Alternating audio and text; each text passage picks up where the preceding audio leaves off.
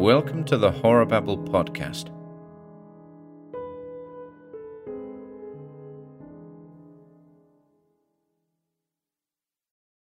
Hey, you down there, by Harold Rolseth. Calvin Spender drained his coffee cup and wiped his mouth with the back of his hand. He burped loudly and then proceeded to fill a corncob pipe with coarsely shredded tobacco.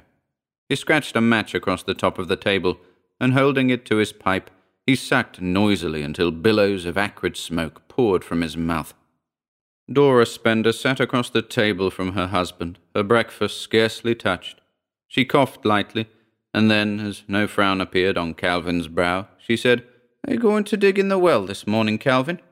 Calvin fixed his small red rimmed eyes upon her, and, as if she had not spoken, said, Get going at the chores right away. You're going to be hauling up dirt. Yes, Calvin, Dora whispered. Calvin cleared his throat, and the action caused his Adam's apple to move rapidly under the loose red skin on his neck. He rose from the table and went out of the kitchen door, kicking viciously at the tawny cat which had been lying on the doorstep. Dora gazed at him and wondered for the thousandth time what it was that Calvin reminded her of. It was not some other person.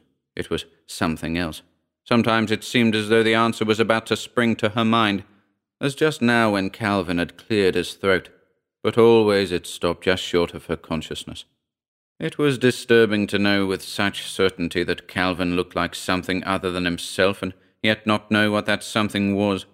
Some day, though, Dora knew, the answer would come to her. She rose hurriedly from the table and set about her chores. Halfway between the house and the barn, a donut shaped mound of earth surrounded a hole. Calvin went to the edge of the hole and stared down into it distastefully. Only necessity could have forced him to tackle this task, but it was either this digging or the hauling of barrels and barrels of water each day from Nord Fisher's farm half a mile down the road. Calvin's herd of scrub cattle was small, but the amount of water it drank was astonishing. For two weeks now, ever since his well had gone dry, Calvin had been hauling water, and the disagreeable chore was becoming more unpleasant because of neighbor Nord's hints that some kind of payment for the water would only be fair. Several feet back from the edge of the hole, Calvin had driven a heavy iron stake into the ground, and to this was attached a crude rope ladder. The rope ladder had become necessary when the hole had reached a depth well beyond the length of any wooden ladder Calvin owned. Calvin hoped desperately that he would not have to go much further. He estimated that he was now down fifty or sixty feet, a common depth for many wells in the area. His greatest fear was that he would hit a layer of rock which would call for the services of a well drilling outfit. Both his funds and his credit rating were far too low for such a team. Calvin picked up a bucket to which was attached a long rope and lowered it into the hole. It was Dora's back-breaking task to pull the bucket hand over hand after Calvin had filled it from the bottom of the hole. With a mumbled curse, Calvin emptied his pipe and started down the rope ladder. By the time he got to the bottom of the hole and had filled the bucket, Dora should be there to haul it up. If she weren't, she would hear about it. From the house, Dora saw Calvin prepare to enter the well, and she worked with desperate haste to complete her chores. She reached the hole just as a muffled shout from below indicated that the bucket was full. Summoning all her strength, Dora hauled the bucket up. She emptied it and then lowered it into the hole again. While she waited for the second bucket load, she examined the contents of the first. She was disappointed to find it had only the normal moistness of underground earth. No water seeped from it. In her own way, Dora was deeply religious, and at each tenth bucket she pulled up, she murmured an urgent prayer that it would contain more water in it than earth. She had settled at praying at every tenth bucket load because she did not believe it in good taste to pester God with every bucket. Also, she varied the wording of each prayer, feeling that God must become bored with the same plea repeated over and over. On this particular morning, as she lowered the bucket for its tenth loading, she prayed, Please, God, let something happen this time. Let something really and truly happen so I won't have to haul up any more dirt. Something happened almost immediately. As the rope slackened in her hands, indicating that the bucket had reached the bottom, a scream of sheer terror came up from the hole, and the rope ladder jerked violently. Whimpering sounds of mortal fear sounded faintly, and the ladder grew taut with heavy strain. Dora fell to her knees and peered down into the darkness. Calvin, she called. Are you all right? What is it? Then, with startling suddenness, Calvin appeared. At first, Dora was not sure it was Calvin. The usual redness of his face was gone. Now it was a yellowish green. He was trembling violently and had trouble breathing. It must have been a heart attack, Dora thought, and tried hard to control the surge of joy that came over her. Calvin lay upon the ground, panting. Finally, he gained control of himself. Under ordinary circumstances, Calvin did not converse with Dora, but now he seemed eager to talk. You, know what happened down there? he said in a shaky voice. You know what happened? The complete bottom dropped right out of the hole. All of a sudden it went, and there I was standing on nothing but air. If I hadn't grabbed a hold of the last rung of the ladder, why, that hole must be a thousand feet the way the bottom dropped out of it. Calvin babbled on, but Dora didn't listen.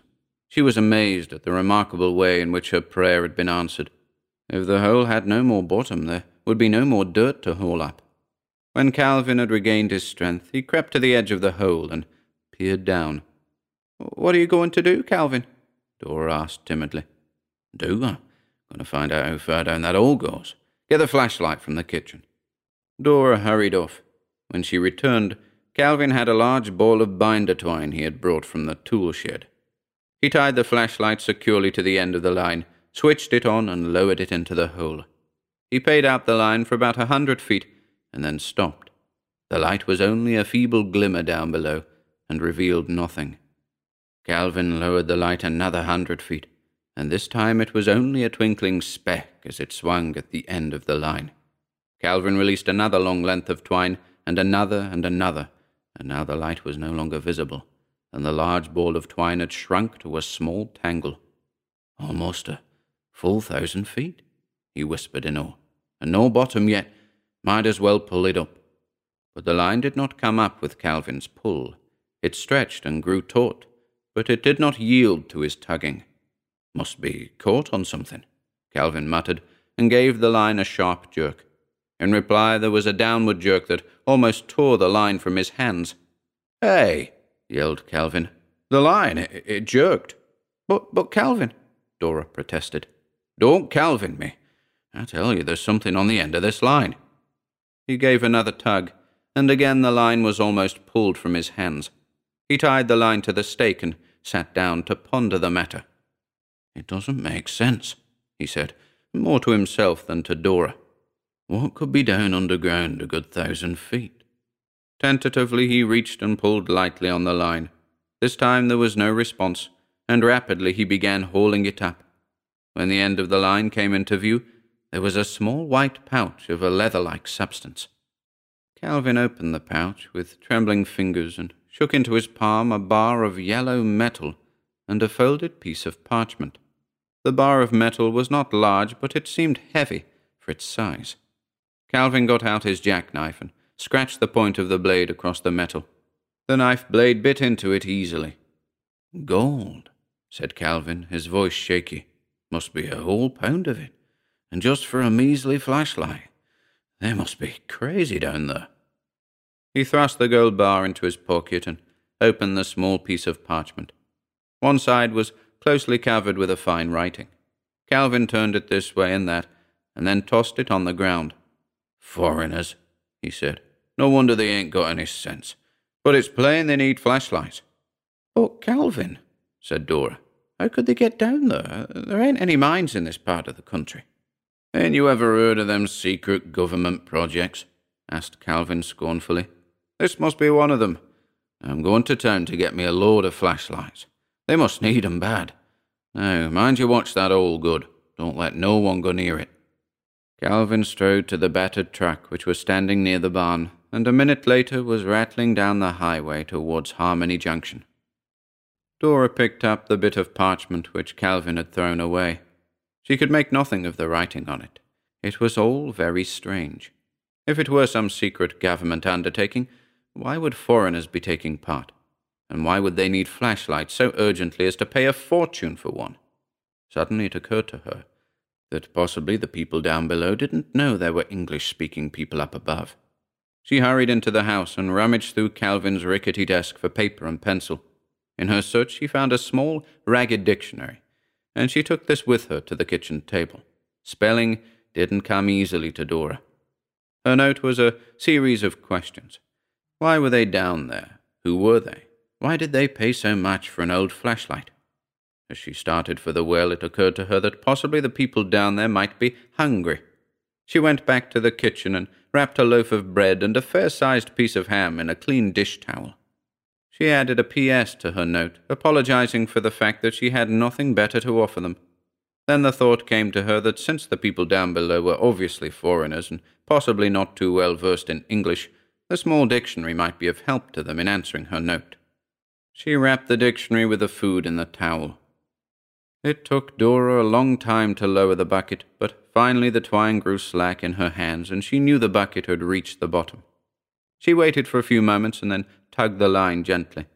The line held firm below, and Dora seated herself on the mound of earth to wait. The warm sunlight felt good on her back, and it was pleasant to sit and do nothing. She had no fear that Calvin would return soon.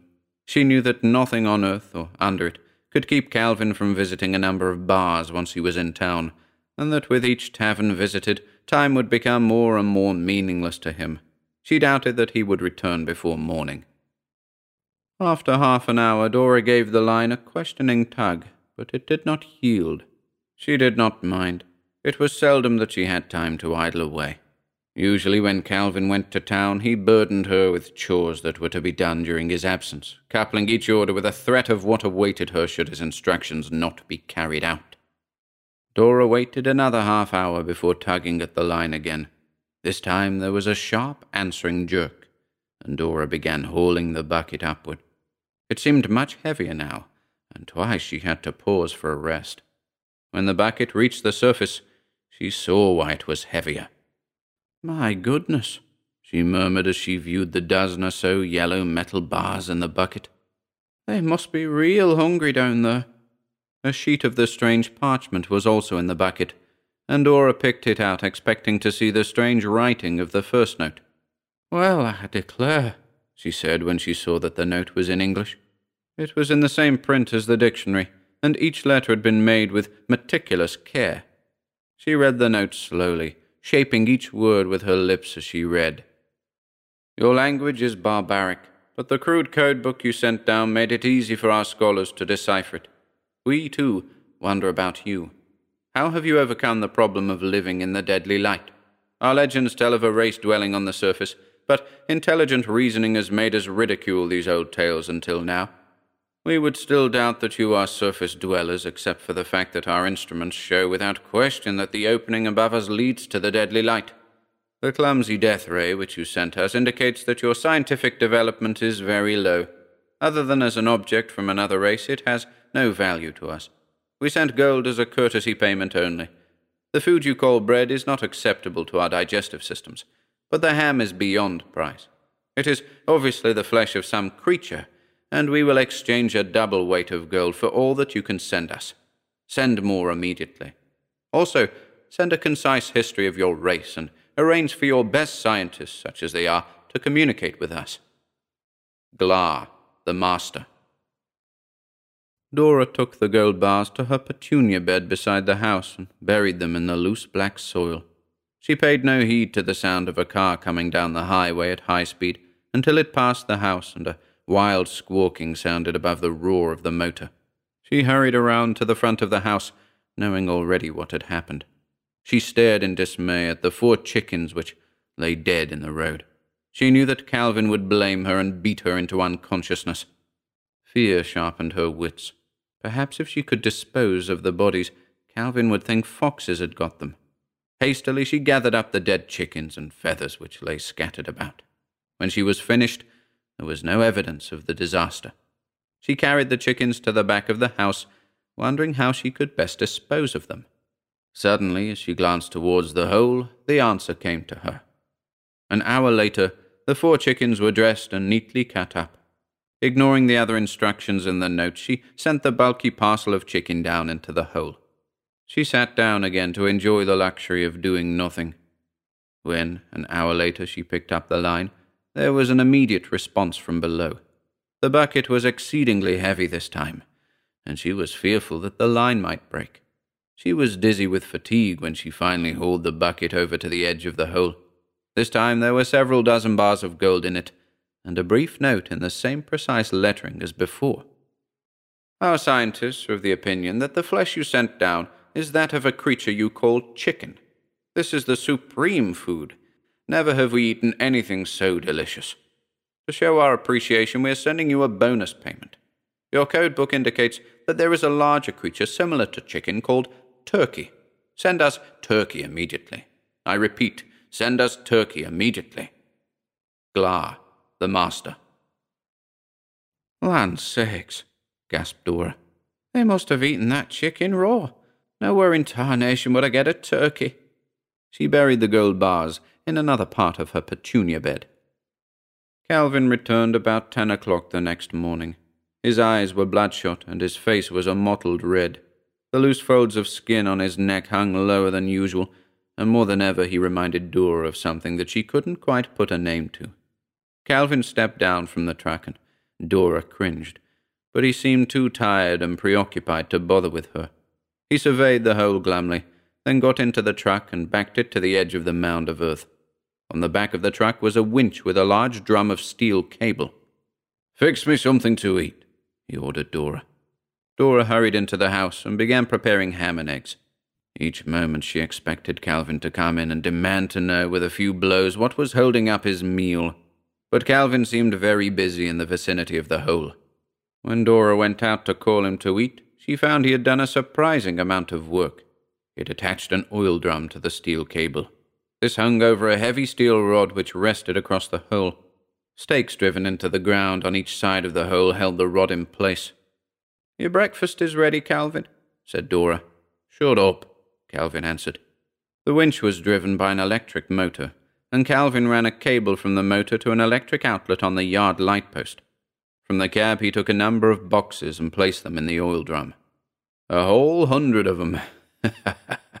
he chuckled, more to himself than to Dora. Fifty-nine cents apiece. Peanuts. One bar of gold will buy thousands. Calvin threw the switch which controlled the winch, and with sickening force Dora realized the terrible thing that would soon happen. The creatures down below had no use or regard for flashlights. Down went the oil drum, the cable screeching shrilly as it passed over the rod above the hole. Calvin got an oil can from the truck and applied oil generously to the rod and cable. In a very short while, the cable went slack and Calvin stopped the winch. I'll give them an hour to load up the gold, he said, and went to the kitchen for his delayed breakfast. Dora was almost numb with fear. What would happen when the flashlights came back up with an insulting note in English was too horrible to contemplate. Calvin would learn about the gold she had received and very likely kill her. Calvin ate his breakfast leisurely. Dora busied herself with household tasks, trying with all her might to cast out of her mind the terrible thing which was soon to happen. Finally, Calvin glanced at the wall clock, yawned widely, and tapped out his pipe. Ignoring Dora, he went out to the hole. In spite of her terrible fear, Dora could not resist following him. It was as if some power outside herself forced her to go. The winch was already reeling the cable when she got to the hole. It seemed only seconds before the oil drum was up. The grin on Calvin's face was broad, as he reached out over the hole and dragged the drum to the edge. A look of utter disbelief replaced the grin as he looked into it. His Adam's apple seemed to vibrate under his red skinned throat, and once again part of Dora's mind tried to recall what it was that Calvin reminded her of.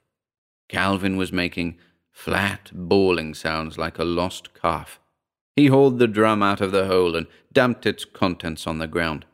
The flashlights, many of them dented and with lenses broken, made a sizable pile. With a tremendous kick, Calvin sent flashlights flying in all directions. One, with a note attached, landed at Dora's feet. Either Calvin was so blinded by rage that he didn't see it, or he assumed it was written in the same unreadable script as the first note. You down there! he screamed into the hole. You filthy swine, I'll fix you.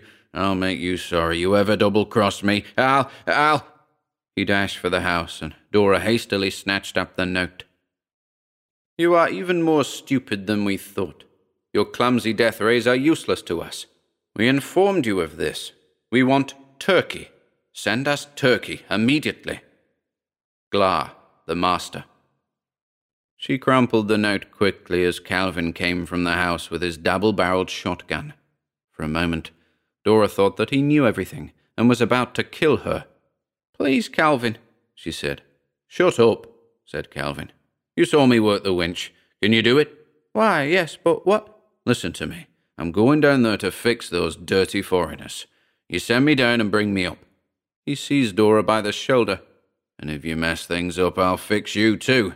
I'll really and truly fix you. Dora nodded dumbly. Calvin put his gun in the oil drum and pushed it to the center of the hole. Then, hanging onto the cable, he carefully lowered himself into the drum. Give me just one hour to run those dirty rats down, then bring me back up, he said. Dora threw the switch, and the oil drum went down. When the cable slackened, she stopped the winch.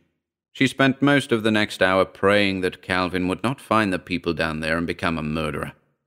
Exactly an hour later, Dora started the oil drum upward. The motor labored mightily as though under a tremendous strain, and the cables seemed stretched almost to breaking point. Dora gasped when the oil drum came into view. Calvin was not in it. She shut off the motor and hastened to the drum, half expecting to find Calvin crouching down inside. But Calvin was not there. Instead, there were scores of gold bars and on top of them a sheet of the familiar white parchment.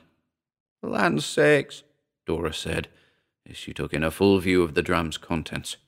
She had no idea of the value of the treasure upon which she gazed. She only knew it must be immense. Carefully, she reached down and picked out the note, which she read in her slow, precise way. Not even the exquisite flavor of the chicken compares to the incomparable goodness of the live turkey you sent down to us. We must confess that we thought turkey would be rather different from this, but this does not matter. So delicious was the turkey that we are again sending you a bonus payment. We beg you to send us more turkey immediately. Glar, the master. Dora read the note a second time to make sure she understood it fully. Well, I declare, she said in considerable wonder. I do declare.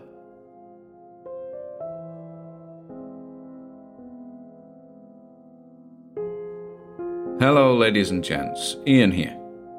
Be sure to pop on over to our YouTube channel or Facebook page for regular updates. If you'd like to support our work, please consider taking a look at our Patreon or Bandcamp pages or search for us on Audible. You'll find links to everything on our website, horrorbabble.com forward slash links.